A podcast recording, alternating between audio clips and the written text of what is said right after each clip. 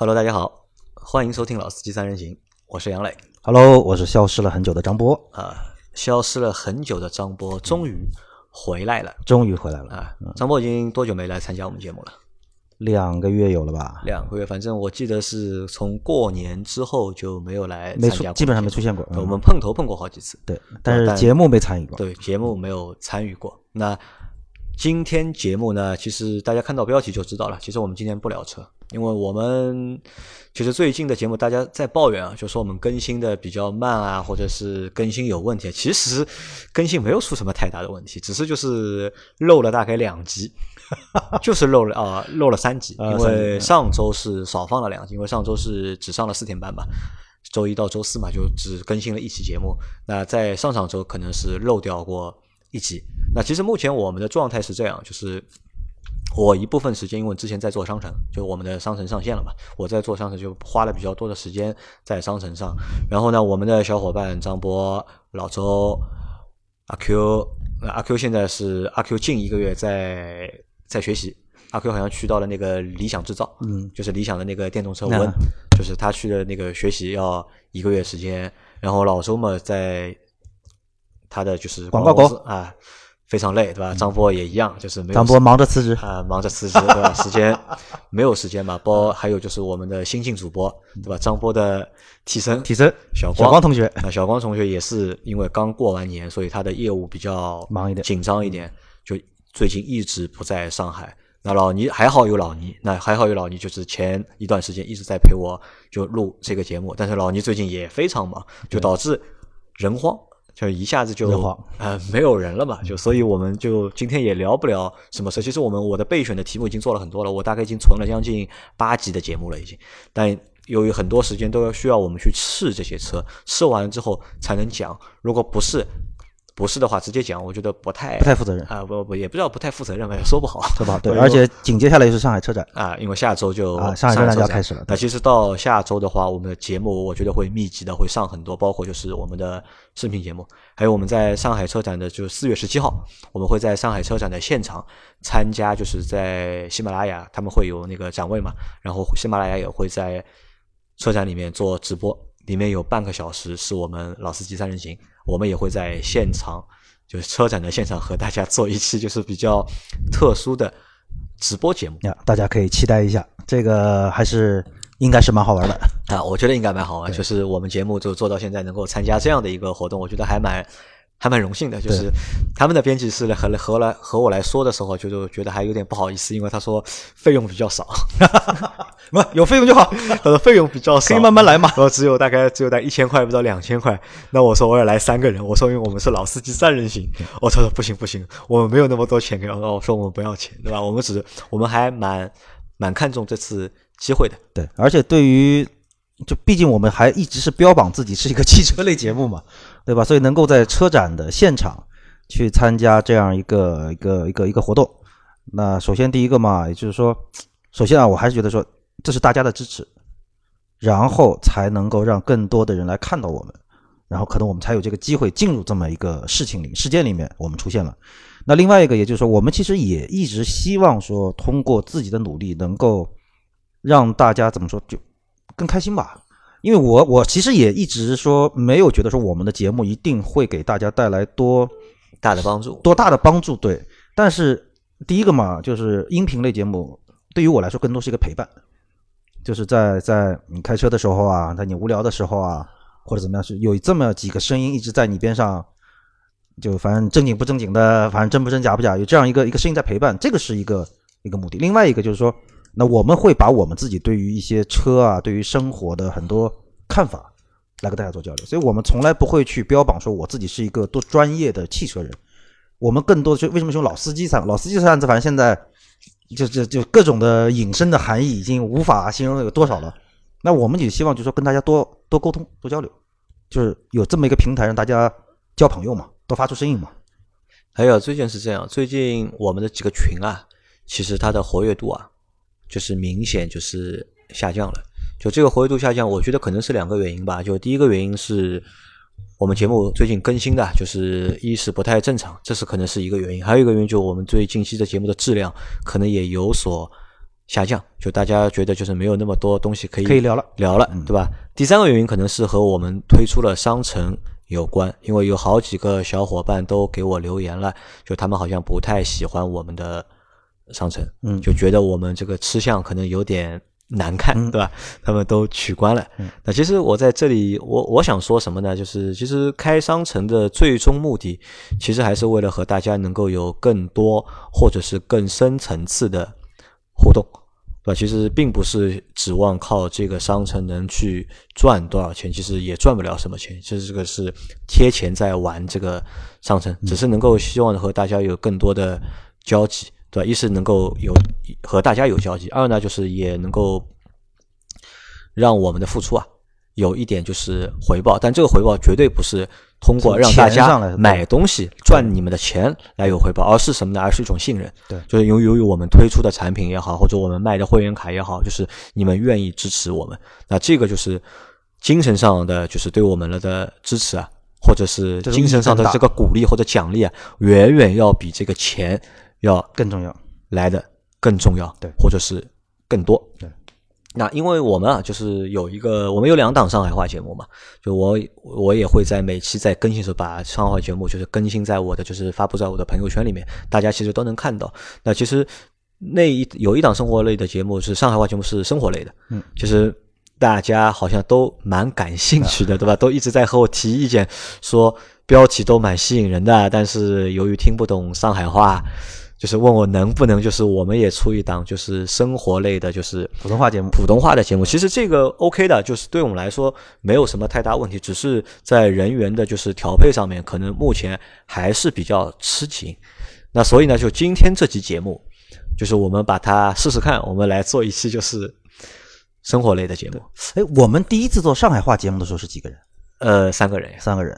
但是我们好像就是，其实我们当时做那第一集上海话节目的时候，也是像现在一种一种一种心态啊，就是说我们不知道会做成什么样。啊，那我们只是觉得说，就更多一种方式来跟大家做沟通。多一个维度吧。啊，多一个维度对，然后也确实是这样，就说因为上海话对于呃非上海户籍的很多朋友来说确实听不懂，但是呢大家又是愿意说啊，因为那些标题或怎么样，大家也愿意来来来了解一下或怎么样，所以我觉得也有必要来来做做这么一档普通话的一个一个节目吧。啊，因为怎么说啊，就是因为我们为什么做上海话节目，当中有几个原因在啊。就一呢，就是上海话作为我们的母语，对吧？就是我们希望，因为我们作为上海人，其实我们是希望能够去推广上海话，或者是让上海话能够继续发扬光大，或者继续留存吧，也谈不上发扬光大，至少继续先生存下去。因为其实全国各地现在都是这个样子，就是方言说方言的人越来越少，就方言的文化变得越来的弱越弱。对的那所以我们作为上海人，我们想去用上海话的方言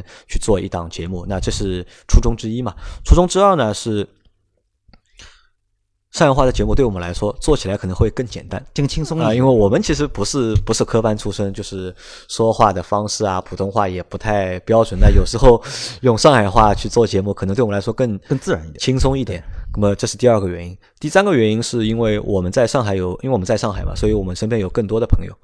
那有朋友就有故事，对那有故事就可以分享，能分享就能做节目，对对吧？那其实我们最做上海话节目的话，就是素材会比较多一点，就我们一直会邀请我们身边的朋友来分享他们的故事。那所以对我们来说，做上海话节目也会比较简单。那做普通话节目，如果要真的去聊人生啊，或者是聊情感，我们大家都笑称啊，就我们节目是大型生活情感类节目，对吧？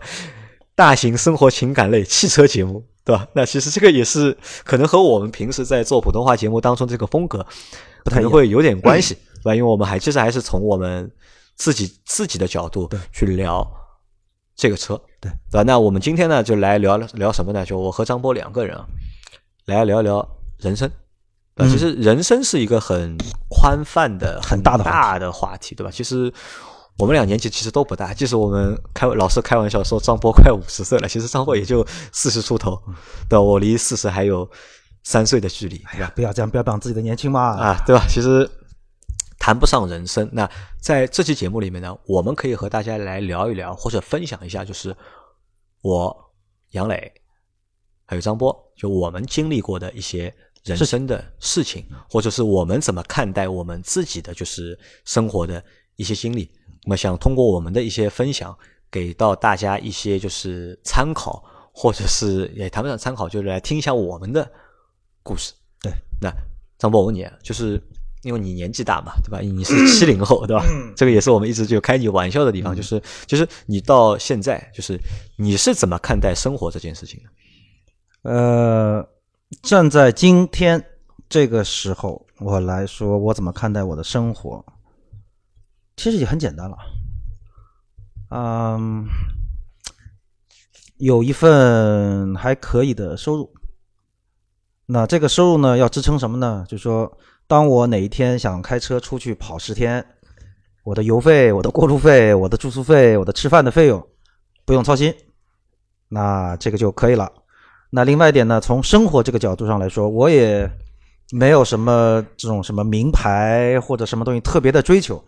那就是说，能够让我自己过过得觉得开心，我觉得这个可能就是我现在对我的生活的唯一的一个一个一个一个定义了，或者一个定位或者一个方向吧。就让自己开心啊，就让自己开心。那你觉得就是生活就是要让自己开心开心？其实我觉得就每个人都是这样，就是活着，不管你是几岁，对吧？你二十也好，三十也好，四十也好，其实都是想让自己过得更开心、更开心一点。可能只是在年轻的时候不知道对开心的真正的开心，对开心的定义啊，或者或者是有点偏差，不知道怎么能够让自己去开心，对对吧？其实很多东西就是要通过就是成长嘛。那张某，你就你觉得就是你你自己你现在四十多岁了嘛，已经。你成熟吗？你觉得？离成熟两个字还有很大的距离，很大的距离，对吧？你是怎么看待这个问题的？呃，首先第一个就是怎么说？呃，因为每个人对成熟的定义也不一样。嗯，那在你眼中，你觉得怎么样算成熟？我觉得成熟对于我来说，觉得成熟的一个唯一一个定义就是可以有一个豁达的心态，心态，心态。这个东西，我觉得至少对于我现在，或者我看了我身边的很多的朋友或者很多的人来说，我觉得这个很重要。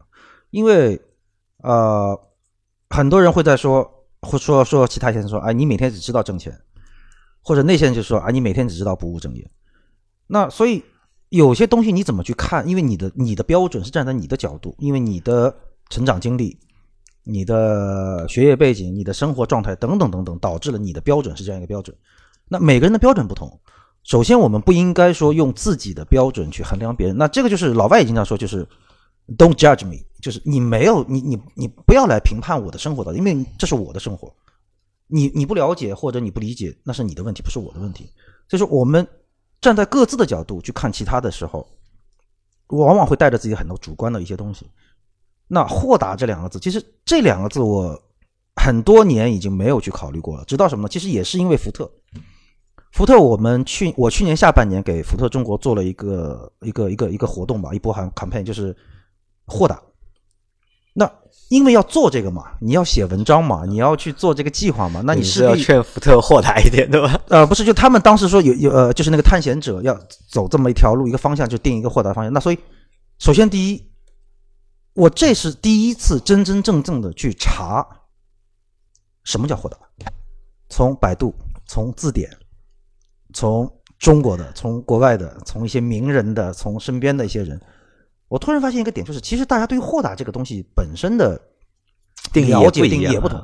但是曾经有一个人，呃，这个人叫苏世晓，原来最早的是好，他好像是北电毕业的，毕业完了之后呢，做了就在一个很小很小的广告公司里面做一个设计师，然后慢慢的自己开始什么，开始去参加赛车。玩赛车，然后后来开始玩摄影，现在又做了公司的老板，怎么样？怎么样？也算是在中国汽车圈。而且他因为参加，经常参加比赛，包括什么达卡尔，他也经常去。他当时对霍达就跟我说了这么一句话，他就是别拘着，就北京人说别拘着。那别拘着是什么东西？就是你你不要老是用自己的很多东西把自己那个东西包的太紧，不管是看待别人也好，还是看待自己也好，看待工作或者看待生活，别拘着。那这样一个状态，其实别拘着很简单，这个三个字要真的做到，真的很难。首先，第一，呃，比方说杨磊，我跟你，我们在某些生活习惯上可能不太一样。那我如果是一个居着的人，我就会觉得，我操，你你你这个状态我完全没有办法接受，所以我会跟你保持距离。那其实有的时候，某一个点我们没有办法彼此去，比如说接受或者怎么样，但并不代表说这个人完全跟你没有说能够有交流或者怎么样。因为我们其实交流是为了交流，并不是说某一个目的去交流。我们其实是很多时候的这种交流是无无目的的，甚至有些时候可能是那种意识状态都不是说很确定，说我今天一定要跟你聊什么。所以在这个状态下，那什么叫豁达？就是看开一点嘛。那包括说，其实大家的生活现在也是应该来说，大部分的生活都很累。不管你是做老板也好，你是打工也好，你高层也好，你是刚入门的也好，大家生活其实压力都很大。所以在这个时候，很多时候决定你的心态的一个最重要点，就是你你是否能够做做到所谓的豁达，就是不要不要去想太多。你今天做的事情。不要想着说我今天这个事情一定要马上得到回报，很多时候人不可能的。你说你种个花，种个植物，你都不可能说今天浇了水，明天它就开花，它一定会有个过程。那其实中国老祖宗其实有些话，我觉得还蛮有道理。过去一直在说什么叫“塞翁失马，焉知非福”。那你从现在这个状态来看，失马这个事情丢了马，你一定会很伤心很难受。它它未来的结果是什么？不知道。但是呢，我也不可能劝你说一定是好，我也不能跟你说一定是糟糕。所以焉知非福嘛？那这个什么时候能知呢？你交给时间嘛，不要急，把你今天的每天的事情做好，未来是什么样，它必然就在那个地方等着。其实我记得我九八年的时候开始做销售，我那个时候认识了一个青岛的一个大哥，因为我当时是他是我客户，就去聊。然后呢，那个大哥呢，因为也知道说我祖籍是山东嘛，就大家聊了很多。然后他。我们当时说到一个什么，就是人生的规划、什么计划等等。就我那个时候意气风发，聊了很多。大哥很平淡的听我说完之后，问了我一句话：“你上学的时候做没有有没有做过计划？”我说有啊，每年的开学之前都有一个学年计划。对对对。他说：“你工作之后呢？”我说：“也有啊，呃，周计划啊，日计划、周计划、月计划、年计划都有。”你完成了几个？我愣了一下，回想了一下，似乎没有几个是真的完成的。那他说：“你做这么一大堆的计划，你又没有办法去完成它，你做计划的意义在哪？”他说：“你要做的事情就是把你每一天过好。什么意思呢？就是你可能有一个中长期的计划，把计划拆散，拆到你的每一天。我每一天只要踏踏实实往前走这一步，未来的那个路就在那个地方。你不需要在走这一步之前想太多，我将来的路到底会是什么样子？没有人知道你前面的路会是什么样子。但是你只要今天这一步走好，明天那步就在那边等着，未来那个日子就在那里等着。”走过去，走的过程你会很辛苦，你要扛，你风吹雨打，你什么被人折磨或者怎么样，走啊，还是要走啊，你不可能停在这地方不走，走过去，扛过去，未来是怎么样，就在那地方摆着。那可能有的人会说啊，操，有的人不是很辛苦，挣了大把的钱，我他妈每天拼死拼活的干，一个月可能也就这么万把块钱。但是这个问题怎么看啊？就是说，其实我觉得有一点是什么，就是我年龄越大。越相信命这一个字，我年轻的时候一直是说，我命由我不由他，我的命运是我自己创造的。这句话到今天其实对吗？也对。但是你不应该说是所谓的我命由我不由他之后，你就是完全的处于那种，就是对欲望这个东西。我觉得很多人说我命由我不由他，他是觉得说他其实更多的不是说对于命运或者他更多是对欲望这个东西来做了一个阐述。我希望通过我的努力去满足我的某一个欲望，钱也好，房也好，车也好，等等也好。那欲望这个东西，你看得越重，你走的过程可能会更辛苦，这是一点。第二一个，你的能力也好，你的背景也好，你的整个人脉等等的也好，是不是足以支撑到这些东西？那这个东西其实我们还是应该要有一个很客观的分析。那当然，并不是说我要消极的说啊，我没有这些资源，所以我就随便混。那这个也不是说，但是在某一些节点，你需要一个很冷静的判断，就是我到底。是不是能不能往这个方向去走更多？及时调整一个冷静的方向，做对自己做一个冷静的预判。那这想到想明白这一点了，你的人生就必然豁达。你豁达完了之后，那这个其实我前两天跟老周也在说这么一句话，我说有些事情不要想太多，想的多了之后影响的是你的心态。心态一旦做坏掉了，你什么东西都坏掉了。心态好，很多东西对你来说就是阳光明媚。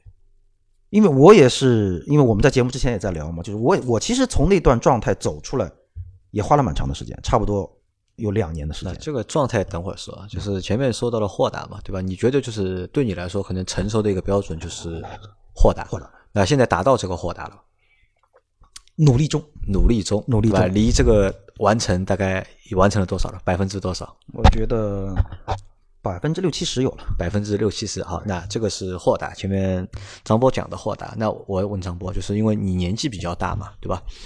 那你觉得就是你的目标是豁达？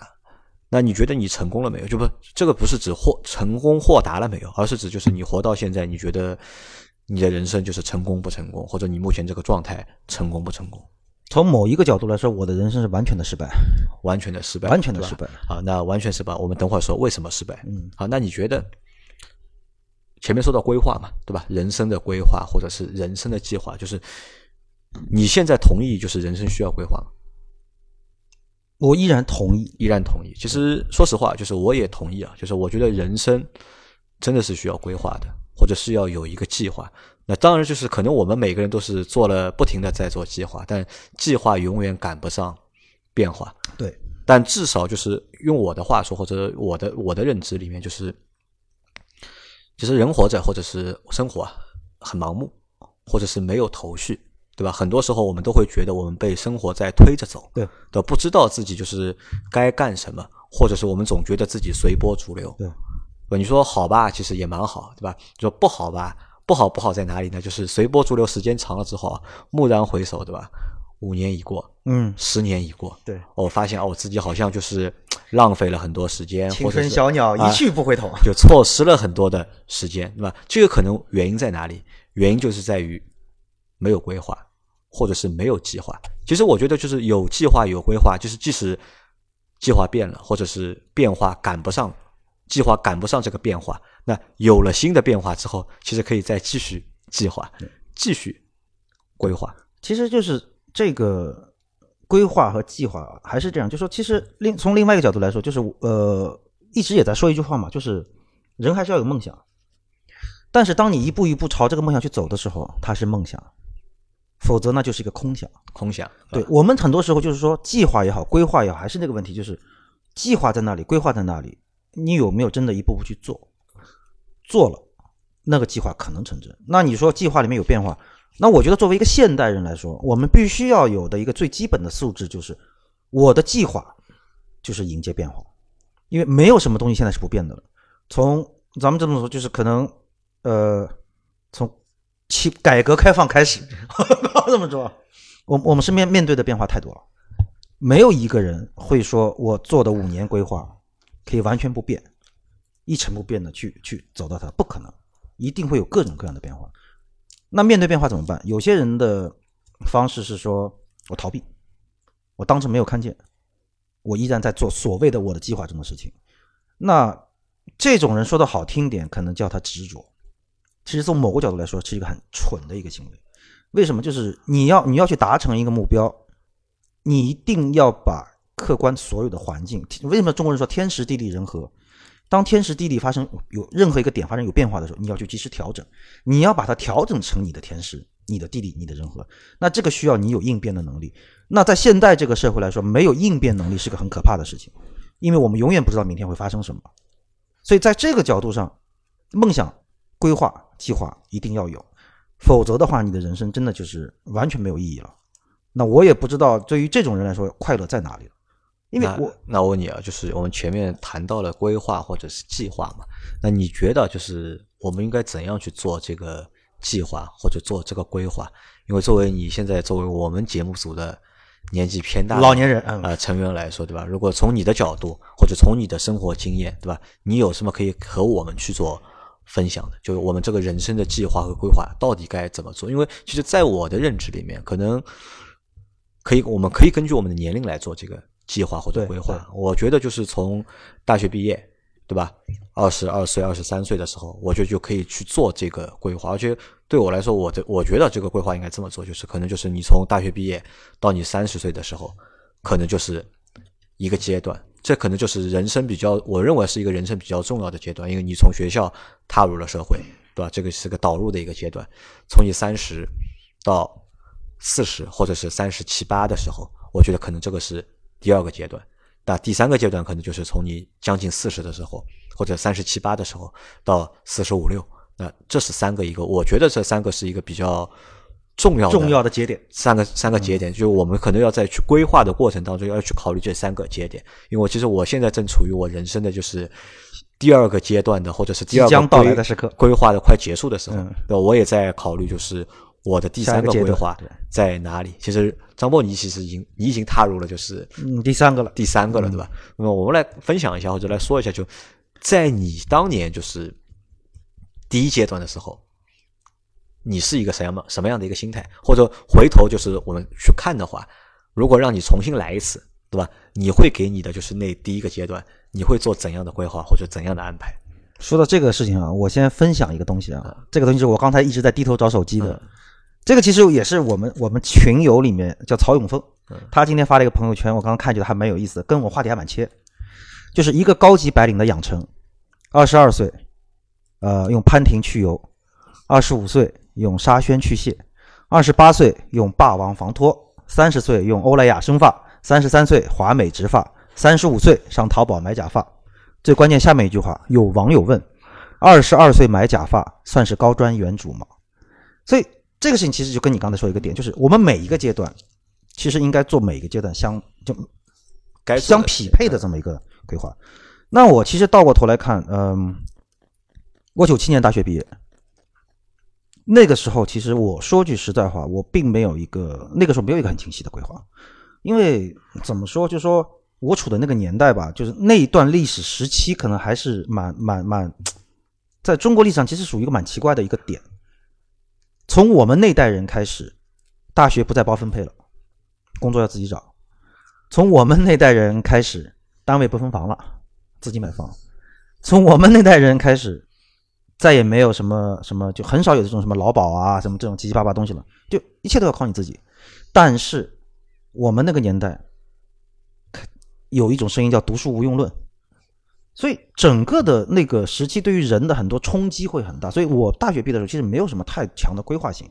那我当时只知道说啊，我家里条件还不错，那我又不希望很死皮赖脸的只靠家里，我还是希望说自己做点事情，那就去做。你做什么呢？我分析了一下，就觉得说做销售来钱快。大家都知道做销售那什么最早是供销科，因为我那时候还有很多客户是供销科啊，什么东西赚钱比较快，相对工作比较自由啊，那我就走了这条路。那到三十岁的时候，其实有一个转变在哪里？就是我其实开始，因为那时候开始要准备什么什么谈恋爱啊、结婚等等事情，然后可能对钱的需求会更大啊，所以我会觉得说啊，现在的销售好像已经不足以支撑我的收入了。当时可能做那个 IT 销售赚钱更多，OK，我就走了这条路。然后后来因为要结婚，那你进入第二阶段了。往第三阶就第二进入第二阶段之后，就正好是三十岁嘛。我是三十岁，呃，三十一岁离开销售这个行当的，开始进入了广告杂志，那时候还是汽汽车杂志。然后那个时候就为什么？因为我的很多生活的状态变，就像你说的，我的很多生活状态要变了。我要结婚，我的我的准老婆没有办法接受我一个月有三个星期在出差。然后就算一个星期在家，还要每天不停的进公司开会。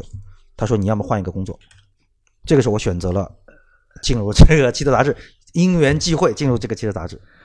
所以你说当时其实有很强的规划吗？我并没有说对未来有多强的规划。那我只是说我现在的生活面临这些问题，就缺什么去做什么，我要去解决这些？问题。是这个意思吧？对，因为我是觉得很多人的规划为什么到最后会说没有办法去实现或怎么样？那更多的点呢，也就是你这些规划更多的是说是先解决问题为主，还是说先忽视我现在的问题，光看前方？那很多人在说马云当年被别人称为一个骗子，或者你说他有很大的规划，说一定要做到今天这种局面吗？我觉得也未必。当时可能先想的是把这个公司做起来，先挣点钱。那公司好歹还有还有什么那那几个大将跟着他，那所以规划这个东西永远就是说一个阶段一个阶段看。但是我觉得你刚才说的有一个点蛮重要的是什么？就是当我回过头去看，我今天之所以说在很多方面我觉得做的还算可以，是因为什么？因为我这么多年做销售，我一直在跟人打交道，我一直在跟客户打交道，所以我很清楚知道该怎么去揣测客户的心态。那开始做杂志之后，我接我接触了很多读者，读者想听什么，想看什么，呃，我慢慢的知道了怎么去了解受众的需求。所以当我到今天，我可以很骄傲的说，我会比较清楚的去判断说我的甲方想说什么，我的乙方想听什么，那我怎么在中间起到一个桥梁？那这个桥梁对于我来说就是我人生的意义了。那这个东西的规划不是我当年做的，但是是因为当年做了很多这些事情，导致我今天的一个局面。那当时你说有规划，就像你刚才说的，解决问题，那就是我的规划。比如说，我希望在三年之内，我的收入能够翻一倍，这个就是我的一个算是一个小规划。那要达到这个目标该怎么办呢？就是你每天要好好工作啊，你要认识更多客户啊，你要怎么走啊？所以这个就是所谓的规划。我对于我现在来说，回过头去看，所谓的规划就是在这个地方。那我们回到第一个规划，就是我们看，就是在人生的第一个阶段里面，就是我说的大学毕业那个阶段。其实我觉得，这在这个阶段，基本上百分之九十九的人都处于一个就是迷茫的状态。嗯，不管是当初的一九九七年，还是我毕业时的二零零五年，和现在二零一九年，其实也有人在毕业嘛，对吧？我觉得在这个阶段，就是大家刚踏上社会的时候，都迷茫。就是所以这这两天朋友圈有个东西，我不知道你看到没有啊？就是说，当你十几岁对未来完全无知的时候，要让你选专业；当你二十二岁刚踏出大学校门的时候，你对这个社会都完全不了解的情况下，让你要你选你的职业规划。所以说，这个就是人生出问题，那就是一个大概率事件。啊，对的，是，我觉得这很多问题其实就是出在，就是出在了第一阶段，对，对吧？我觉得就是在那个阶段，其实迷茫，我觉得很正常。很正常。但是在第一个阶段迷茫，你如果到第二个阶段还迷茫，到第三个阶段还迷茫的话，那可能就问题就大了。但如果在第一个阶段，如果能够把它正确的去对待的话，其实我觉得 OK 的。因为我觉得就是在我的第一阶段里面，或者在你的第一阶段里面，就是大家可能都会觉得迷茫，不知道要去干嘛，我到底我要去从事什么样的工作，或者我找什么样的工作，我走什么路，对吧？那在那个时候，可能只是有一件事情是，我们会有一个向导或者指向性的作用，就是赚钱。对，对吧？我记得我当年大学刚毕业的时候，就是正常的话，找一份工作大概可以拿到就是两千到三千嗯之间，你果然比我年轻，对吧我那时候只有一千二。一千二，对吧？但那个时候就是我的第一份，其实我没有我没有上过班，就是我从大学毕业我就自己开了广告公司，就自己创业。我的很多的小伙伴他们都去广告公司上班了嘛。当第一个人有人拿到五千块钱一个月的时候，就是大概毕业之后一年的多时间嘛，就是工作一年左右时间可以拿到五千的时候，那我们觉得已经好多啊，嗯或者是很多牛逼了，对吧？然后从五千到一万，对吧？那个时候很流行说一句话叫年薪十万，对，对，年薪十万就是意味着你一个月能够拿个就是七八千块钱或者成功人士啊八九千块钱，就觉得哦，年薪一万好像就是一个他妈的就是成功的一个就是风向标或者是一个标杆杆，对吧？从年薪十万到二十万，嗯对吧？后来到胃口越来越大，对吧？年薪百万。对，年薪百万，对吧？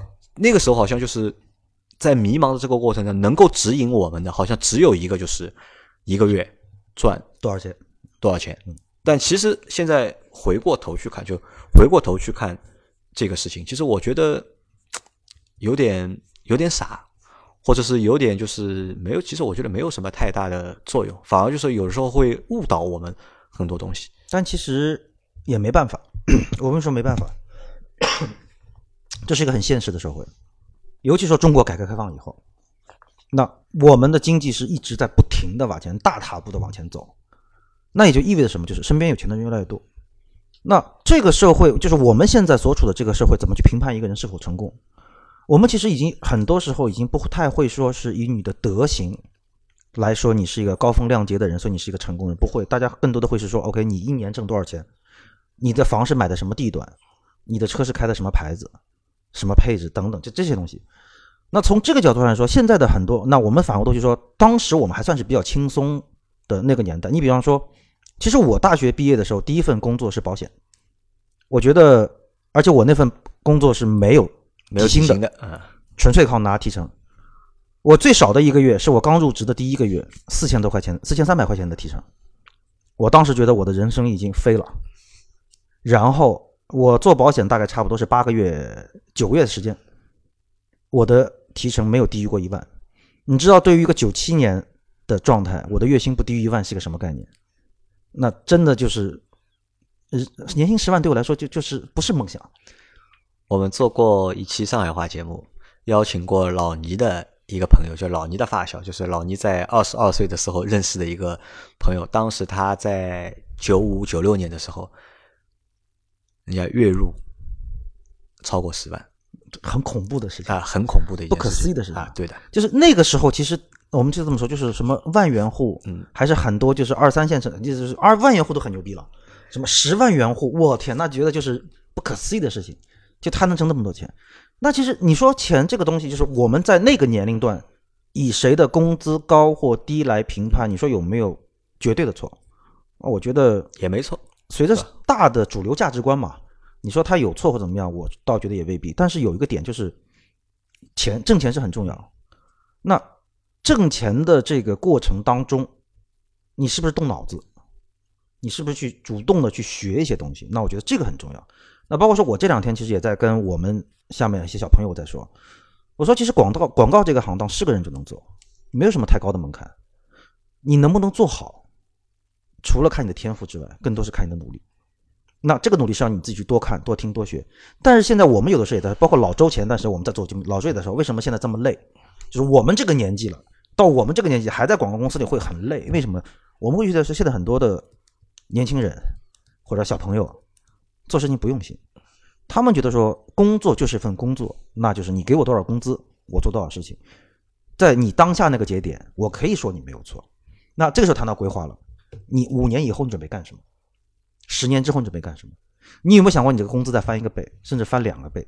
那这个是谈钱吗？对我是在谈钱，但是为了这个两个倍和三个三个倍的月薪，你要付出什么？你要学什么？这个是你去达成这个规划和梦想一步步要去走的事情。那很多人现在就会怨天尤地说，我工资太低了，但是我做这么多事情。但是你有没有想过，你做的这些事情最终学到东西的人是你？当老板把一个东西丢给你，当你的 team leader 把一个东西丢给你去做的时候，你是很苦，你是很累，因为你没有做过。但是你做了一次两次之后，你知道这个东西该怎么做的时候，学到东西的人是你，你将来这个东西就是你没有办法被别人抢走的。你未来的两倍月薪、三倍月薪，甚至什么百万年薪，你是靠这一步一步东西来积累起来的。没有这些，没有未来。我们在上周的节目啊，这期节目我还没还没放出来，就是我们有一集上海话节目，就我邀请了就是老周的之前的同事，那个小伙子是八八年的吧，应该八八年还是八七年，我忘记了。他就是在一家公司，在老周之前那家公司待了十年，大学毕业就去了这家公司实习，留下来，然后在这家公司待了十年。你知道他的工资涨了多少？涨多少？十倍。就是现在的工资是当年工资的。应该十倍还不止，大概十一倍到十二倍，嗯，对吧？这个可能就是像你说的嘛，对吧？付出了，对，有回报。那我们去，我们不谈这个，就我们回过头去看，那如果让你重新过一次第一阶段，对吧？你会做哪些事情？或者你建议就是现在正处于这个阶段的小伙伴们，他们做些什么事情？多学东西，多学东西，多学东西。我觉得，不管你是说一门外语也好。或者说你从事的这个工作的一些专业性的东西也好，那我不是说你一定说要对产品或者你做的事情专业到什么程度，那毕竟这个还是有相对专业的人来做。你比如说销售，你对产品的了解程度，你绝对赶不上那些生产、那些技术开发研究那些人。但是你要知道，这个产品对于你卖，你的卖点在哪儿？怎么去卖出去？这个是你要学的。那所以，我们这些东西，如果说说不是说去很努力的做好的话，你你将来肯定就会出问题。那我这在这点上面和你稍微有点不太一样。那我觉得，其实如果让我再重来一次的话，可能我在第一阶段里面，我不会急着去找工作，或者不会，我也不会急着去创业。我可能会花一些时间，花个半年时间或者花个一年时间，就是让自己和这个社会做一些就是充分的接触接触，对吧？比如说出去旅游一下，或者到到处走一走。这个东西其实，在看一看国外啊，你想国外大学生一般毕业之后都会有一个叫间隔年这么这么一个东西。那这个东西基本上差不多就是半年到一年时间。嗯，他可能就是也没有去找工作，然后就可能到处走，打一些义工，然后旅游或者什么东西等等。那很多人会觉得说这样其实是一个无就是不务正业的一个方式，但其实就像你说的，你在路上看到的那些东西，接触到的那些社会的东西，其实对于你的整个一个后一阶段，其实不是一个阶段，是你可能是整个人生未来的一个一个走向，其实会有很多的帮助。看过、听过、接触过，跟你只在学校里面在书上了解过，那是完全不同的概念。那这是一个点，但是又要说一个但是，为什么？那我们可以想象，就是在现在中，其实我觉得不是在中光中国吧，就整个在亚洲地区哈，现在就这个点其实是历来一直都很明确的，就是我们的人生轨迹，我们的父一辈，因为是从那种状态过来，所以他们对于人生的轨迹的一个认知就是工作啊，上就上学、工作，然后结婚，然后生子，就这么一个正常人生轨迹。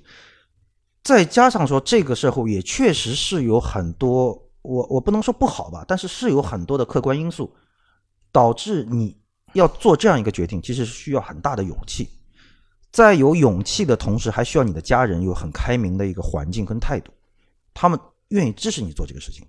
那你反过来说，现在我们身边有很多小朋友很苦，一到周末什么三四个学习班，一天就连来回在赶。那我们一直在，包括很多孩子的教育专家也在说，这样是不对的，这样是不好的。但是 OK，我们想一个一个问题就是，你怎么办？你没有办法，因为你是生活在这个这个所谓的普罗价值观里面，你只能去迎合这个价值观。当所有的孩子都参加学习班的时候，你的孩子不许参加。我不知道，应该说绝大部分的家长接受不了这一点，甚至家长的家长更接受不了这一点。那这种焦虑，所以我们一直在说，其实这个社会现在的很多问题，就包括我们现在所处社会的焦虑，比我大学刚毕业的时候那种焦虑远远的强太多了。我们那个时候不会急于着想说说我一定要挣到多少钱去怎么样，我们可能有一个那时候有个一两千块钱，大家还是很开心，有个稳定的工作，其实有个稳定的工作，对，然后那个收入就说人家说穷有穷开心嘛，对，你可以每天吃鲍鱼，我可能每天就是路边摊吃，但是有好朋友在一块聊聊天，喝喝酒，我们还是很开心。但是那个时候，就因为每个还是那句话，时代在发展了，那这种焦虑已经被没有办法，就一定会绑到每个人的身上，不管你是什么样的社会角色，你一定会把这个这个焦虑也好，这种压力也好，在你身上绑着。所以很多人没有办法去选择一个所谓的很宽泛自由的一种生活方式。但是在这个并不是说你就完全应该放弃你的这些这些东西，因为还是那句话，就是你的人生是有未来的。我们虽然一直在说脚踏实地走过去，那个未来就在那儿，但前提是你在走的过程当中，你还是要学啊。你今天摔了一个跟头，你今天知道这个坑不能跳，跳下去要要摔的，你要学会这些东西。你不应该说不用心的说每次还在同样的地方犯同样的这些错误，这个你的人生的未来就很很可悲了。那所以我们一直就我一直在倡导的就是说要去走，不要想太多未来是怎么样，但是你一定要走，而且在走的同时要用心。要去看，要去学，要去听那些东西。但是呢，我其实我本人一直非常反感看那些所谓的成功学的那些东西。为什么？每个人的成功是有特定的历史时期、特殊的历史背景，他本人的背景构成了这么一个状态，你没有办法学得到。但是它里面有些所谓的精神的东西，那我们反过来说，精神这个东西是在某些每个历史时期也在变。但是你只要知道一点，你要为自己负责，你要把你自己的日子。过程你想要的那个、那个、那个、那个状态，不是说一定百分之百实现啊，但是你要往那个方向去走，一步步去走。我觉得这个其实是一个很重要的一个点，有点宽泛，有点空洞。呃，其实不空。我就为什么这么说啊？咱们打比方一个很简单的事情，比方说你现在在每天工作上班，我不知道大家有没有这个习惯，就是你会不会提前一天晚上想好你第二天要做什么，哪几件事情？那我们这么说，比方说我今天知道我明天可能要开三个会。我要给三个客户打电话，好，这个是我今天晚上我要提前想好，我明天这个会是几点，中间有多少时间留给我给哪些客户打电话，他万一不接电话怎么办？没有时间怎么办？我该怎么办？因为你第二天还会有很多突发的情况，很多人现在状态是什么？就是到了单位之后，被动的去接受这些状态啊，我开会了，OK，我去开会了，开完会之后，领导问你，你这客户电话打了没有？啊啊啊，那我现在来打。这种主观能动性的缺失，其实也就什么，就是我们所谓说的把每一天过好。就体现在这些方面，你至少要很清楚到你第二天要做什么事情，然后在每天，比如说到晚上快下班的时候，你要有一个习惯去看一下，就说你今天到底有几件事情没有做好。这是。第二一个是什么？我不知道，可能是因为这两年的大家所谓对于自由的这种倡导会比较多，所以说导致大家在一些一些一些安排上面会比较的混乱。那其实对于每一个人的，我不要说一生那么大的话题，每一天来说，总会有一件事情是最重要的。至少会有一件事情，那这个最重要的这件事情，就是你今天必须要完成的，没有任何理由可以去不完成它。我不知道大家有没有这个这个状态，因为我看了身边有很多人没有这个状态，就是我已经觉得这个事情火已经烧到屁股上了，他依然还是很淡定的说还有明天，这种态度就会导致你永远会有那些明天。那我是这样觉得，就是像你说的，就有的人可能就真的是会少一根这样的筋，啊，比如说我就是这样的人。就我觉得我可能就是少一根筋的人，对吧？永远就是有的时候做事情没有规划，或者是喜欢拖，对吧？拖延症嘛，对吧？很多人拖延癌，对吧？现在有这种病的人其实还蛮多的，对吧？我也不能说这个他一定是不好或者怎么样。那可能这个我觉得原因在哪里啊？或者是怎么去规避这个原因？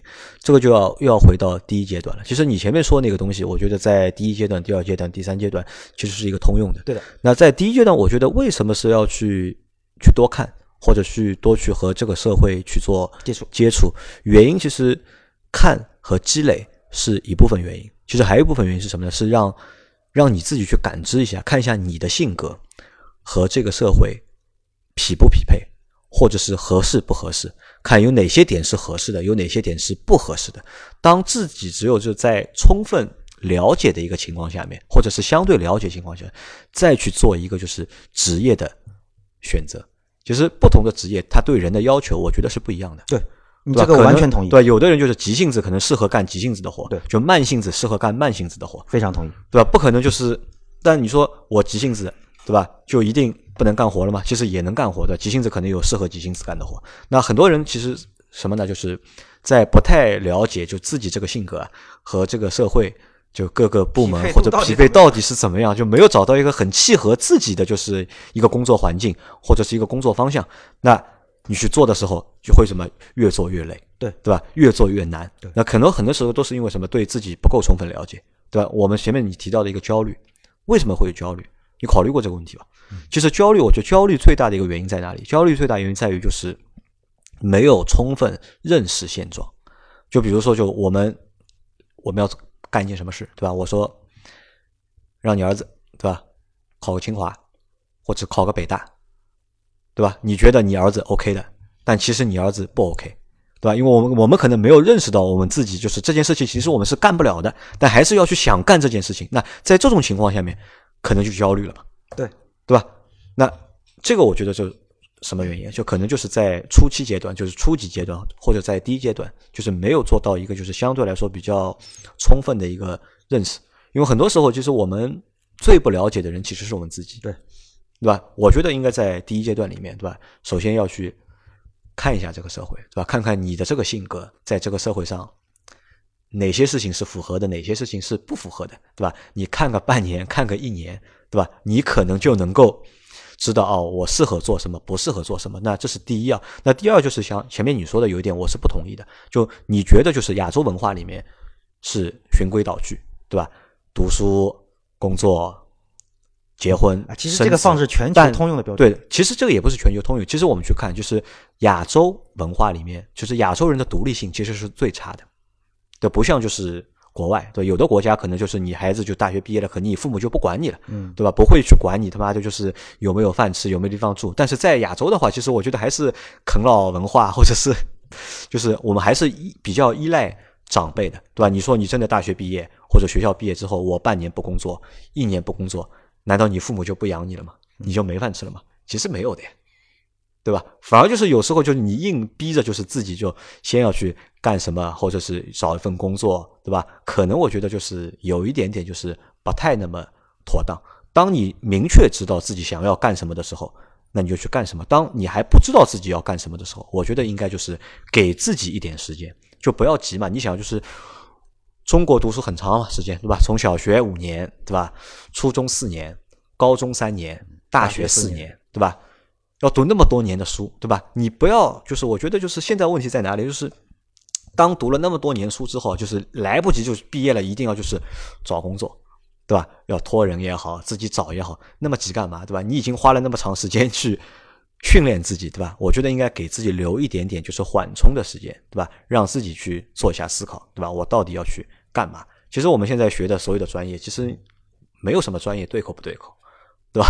对对吧？这个这点我承认，你承认，除非是某些就是特别专业对口的对专业，对吧？你可能就业取向会很直接、很明确，但是很多专业其实都是通用专业嘛对，对吧？就比如你当初我不知道你学的什么专业，但你后面去干保险，其实我我觉得就是任何专业毕业的都能去干保险，对吧？其实，在这个阶段里面，就先做就是对社会认知，给自己留点时间，不要急着去找工作，或者不要急着去干什么事情。你创业也好，或者其实我很后悔当初就是一毕业就创业了。就创业。其实这个是不好的，因为这个不好，其实在后面有很大的问题的。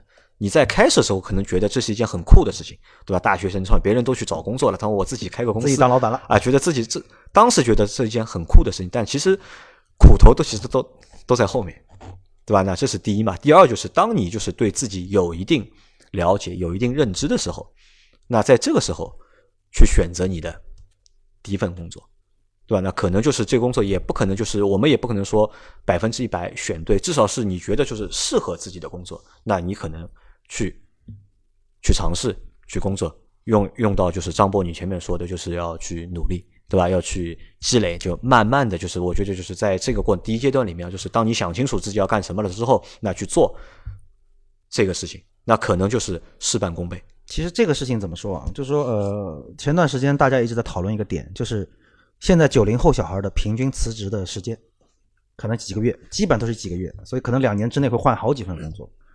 那曾经有一种，就是我身边有一种说法，就是年龄比较大的，说现在的这帮九零后小孩完全的不负责任，说是你根本不知道你的、你的、你的这个工作状态会什么样，你就选择放弃怎么样。但其实从另外一个角度，对，像从你这个角度来说，因为我不知道我要干什么，也没有人告诉我，而且这个社会一直在变，那我怎么办？我只能去实践。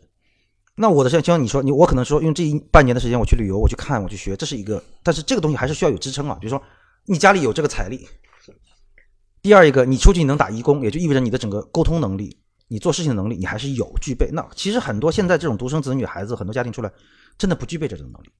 那你先去找份工作，然后做两个月觉得不合适，可以再换。我觉得这个不是一个很大的问题。那我觉得要恰恰是通过这么多不停的一些跳槽或者怎么样，你可以去寻找到你的一个工作。那其实说到另外一个问题，就是你刚才说的，给自己点时间去想清楚到底是谁。我觉得这个问题可以放大点看，就是它不仅限局限在说大学刚毕业，人生的每一个阶段阶段都可以给自己点都会有这样的问题。就像说你，我们去年我们聊天，就是我在参加这个节目之前那天晚上我们聊天，你还在问我，你想明白没有？你到底要什么？你想明白你到底是谁？我我其实那段时间我也没有想明白，就是每个就是这种所谓的迷茫是在人生每个阶段必然会有的，它不一定说一定说是以二十三十四十状态改变了，或者说你的生活周遭整个人有什么变化的突变，你都会产生这样的问题。所以说，一个人真正能够看清自己，我觉得也绝对不会说是用半年或者一年，他一定会是通过一个很长的时间。但是要说的就是，你不能因为说我需要有这个很长的时间去看清我自己到底是谁，或者我到底要什么，而选择在这个一段时间之内去去很马虎的去应对应付你的生活或者应付你的工作，这个你永远没有办法知道你到底是什么。只有说你去努力的做了一件事情，你知道我跟这个事情是不匹配的，所以我放弃它。那至少来说，第一，你是你是对自己负责任的；第二个，你是在对你自己未来负责任。只有这样一步一步啊，做一段时间，想一想，我现在走这条路是不是我的这个大的方向我想要的？再做一段时间，再看一看啊，我是不是需要再换一条路或者怎么样？那不停的去试，不停的换，然后但是前提是要坚持的很认真的去走，这样下去，我觉得你的未来就一定在那地方。就是第一个阶段，我觉得是给自己的就是职场生涯第一步，打基础的一个很关键的一个阶段。但其实怎么说这个话，我也不能说不同意吧。但是你像从我的角度倒过来看，我其实十年的销售，我做了很多东西，我保险也做过，我地毯也卖过，我 IT 也做过，甚至我环保产品也卖过哎，。都是销售工作嘛。但是对，其实就是说，就是呃呃，从我们现在很多的一种认识会说啊，我当年其实是一个不定性的人，我一直在换工作，而且还换了不同的行业。那我今天可以再说，就是我因为就做了十年的销售，销售的根本是跟人打交道，没有变。所以说，所谓的这样一个人生的阶段也好，或者怎么样也好，有些事情啊，我觉得就真的那句话有道理，就是交给时间吧。在你现在，先不要想太多，就是做一个能够脚踏实地去实现那个目标、一个方向，就去走，走成什么样不要去多想，未来的那一天到底什么样，或者需要你变成什么样，或者你成为什么样，没有人知道。走过去，就像节目开始之前我们在聊天，就说人生会有很多坎，很多时候，其实，在很多坎，我我我经历过至少有三个坎，是我当时觉得不可能迈得过去的，但是站在我今天回过头去看，不就过来了吗？好，那这样就这集时间差不多了，也就快一个小时了。因为张波很久没有来做节目了，所以屁话多了点儿。啊 所以我决定对吧，再开一集这个节目，对吧？因为我们只说了人生的第一个阶段，大概我们就说了一下我们觉得该该怎么样？该怎么样，该干点什么事情吧。那然后这一集就到这里先结束，然后我们到下一集再说下一个阶段，然后来聊一聊张波的坎，没问题，好的，好吧？那感谢大家的收听，好谢谢大家。希望大家收听我们的下期节目，好，拜。拜拜